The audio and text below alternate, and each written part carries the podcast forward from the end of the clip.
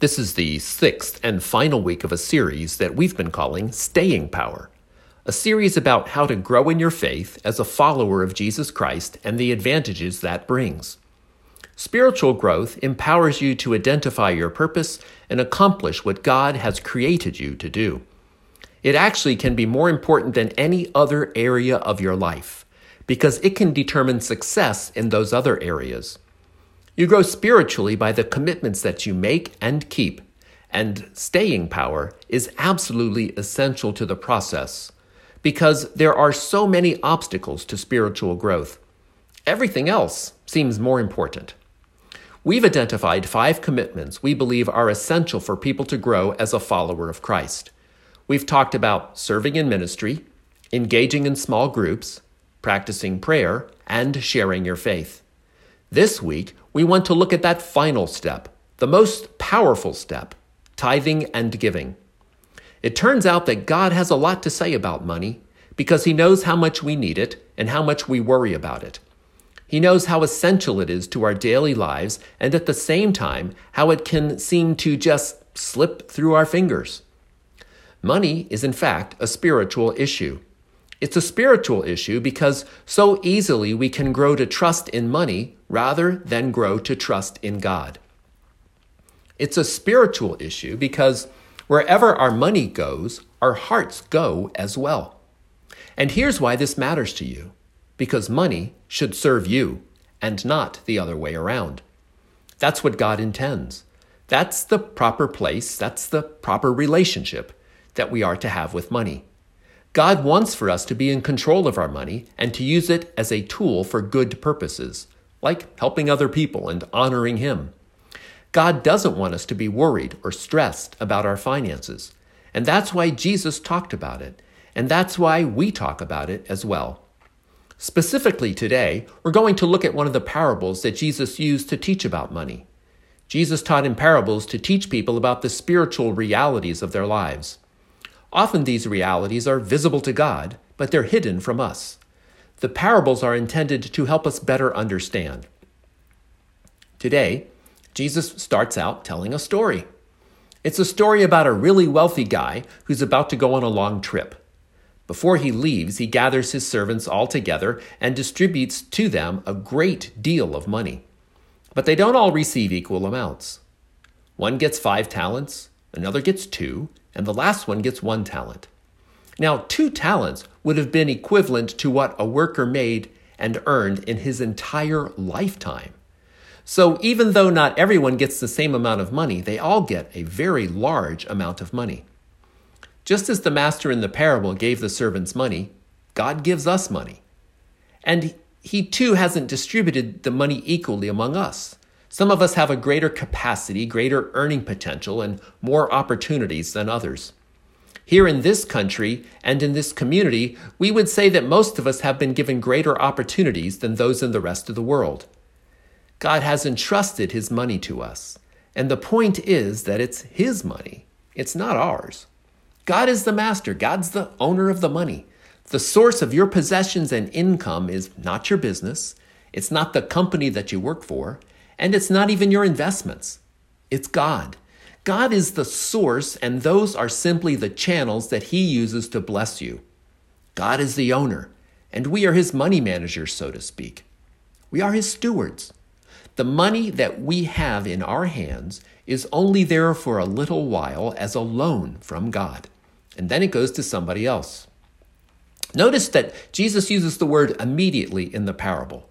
Jesus says immediately the first two servants do something with the master's money for the benefit of the master. Immediately after we receive money, we should use it in a way that benefits our master, that benefits God.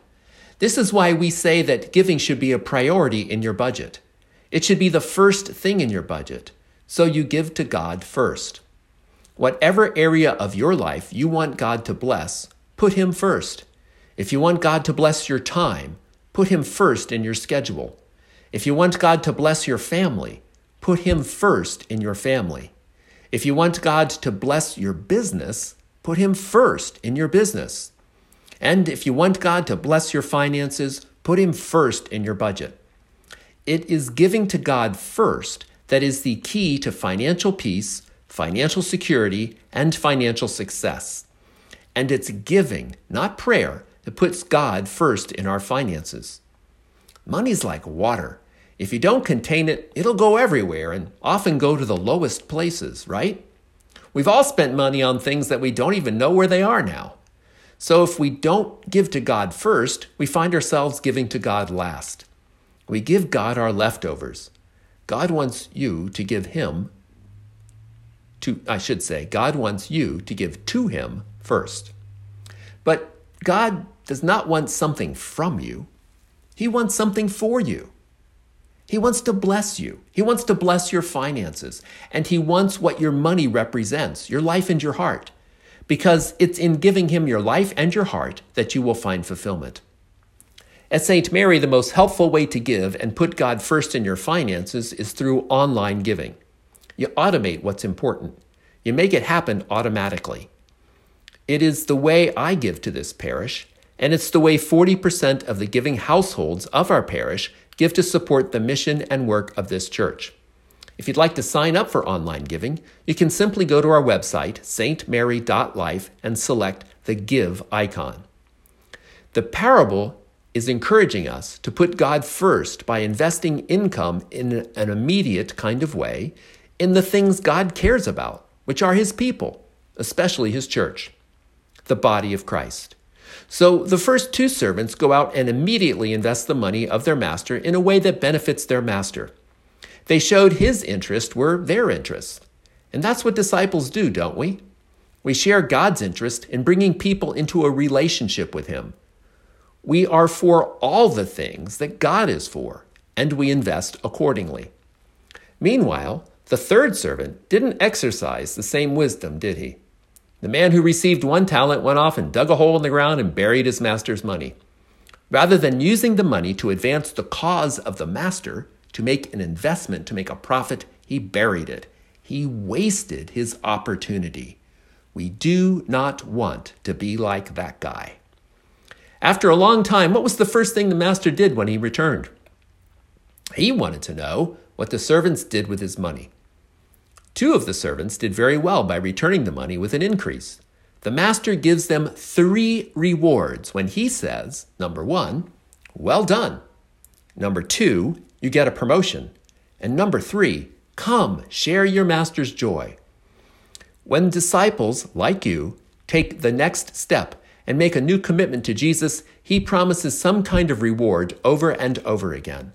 He promises a reward for prayer, he promises a reward for serving, and here he promises a reward for giving. In the earthly kingdom, it might not look like much of a reward, but when we look at the world in the light of the coming kingdom, in light of heaven, it's a huge reward. The parable tells us about three rewards of investing our finances to build God's kingdom. The first reward is affirmation. Well done, my good and faithful one, well done. The master is pleased with the servant, and the servant is affirmed. The first reward of giving is that we please God. Jesus promises us that we can please God. We can please the Almighty Maker of heaven and earth. We can please our Heavenly Father. What's even more amazing is that we can take some of the money that God's given to us, that's only temporary, and give it back to Him in an exchange to feel His pleasure.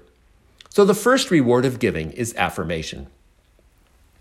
Before this master mentions the second reward, he says, Since you were faithful in small matters, this highlights the paradox to money. In God's eyes, money itself is a small thing, but how we handle our money, that's a big deal. The amounts in this parable, the amounts to the servants, that they would have seemed like incredibly large sums of money, but God calls them small.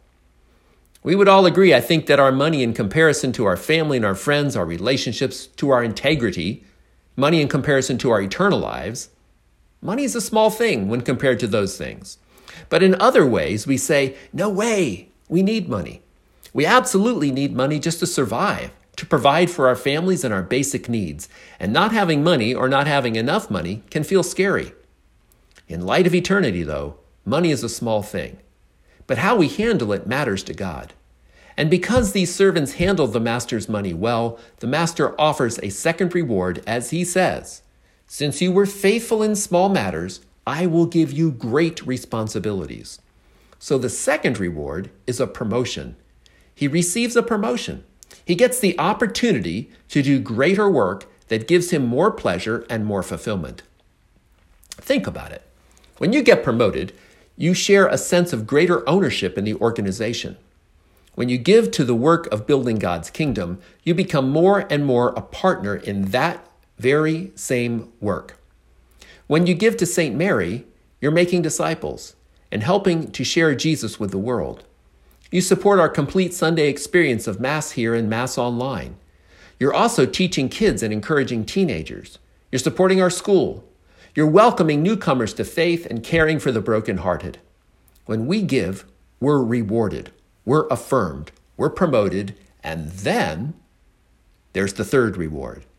The master invites the servants when he says, Well done. Well done, good and faithful one. Come, share your master's joy. The servants are introduced to the riches and joy of the master himself and the master's household. They're invited into a celebration. Scripture promises the rewards of giving are affirmation, promotion, and celebration. So the rewards you receive from investing far outweigh your investment. This is what we want you to know God is a giver, and He's already given us everything we've got. We can't ever earn it, deserve it, or repay it. And the most of the time, we don't even recognize it. There are only two things that we can do we can bury our treasure in a convenient, comfortable, or ultimately worthless things and essentially waste our opportunity. Or we can invest. When we invest through giving, God matches our giving and then he surpasses it. The only boundary to God's giving is the one we create in our giving because we cannot outgive God. Here's what we want you to do take the next step in your financial giving. As we prepare to celebrate Thanksgiving, we all have the opportunity to thank God by taking this next step. When you take the next step and thank God in this way, you will be affirmed, promoted, and invited to share your Master's joy. If you are already giving to the weekly collection, thank you. Can you take the next step? On our screens, there's one chart showing the range of our parishioners' offertory gifts, organized by steps, and another chart where you compare your weekly income with your weekly gift. Both of these charts are also in your pews today, in the book racks in front of you. Please pick one up and take a look at it. There are two sides to the card. Please first take a look at the side with the green and blue steps on it. What step is your family on? We encourage you to take the next step up. Do you see how that works? Now, let's look at the other side of the card. Note the blue graph there. Here you can indicate what kind of step you would like to take. For example, if you were giving at the 3% level, might you move up to the 3.5% or even the 4% step? If you put a check or cash in the offertory basket each week, thank you. Going forward, I ask you to please use our online giving system so we can create a more accurate budget to fund our mission and ministries. Imagine God saying to you, Well done, well done, good and faithful one. Since you were faithful in small matters, I give you great responsibilities. Come, share your master's joy. We encourage you and challenge you to use your offertory commitment card to take this next step. The cards and pencils are in the pews. We're going to pause for a few minutes and give all of you an opportunity to take this next step.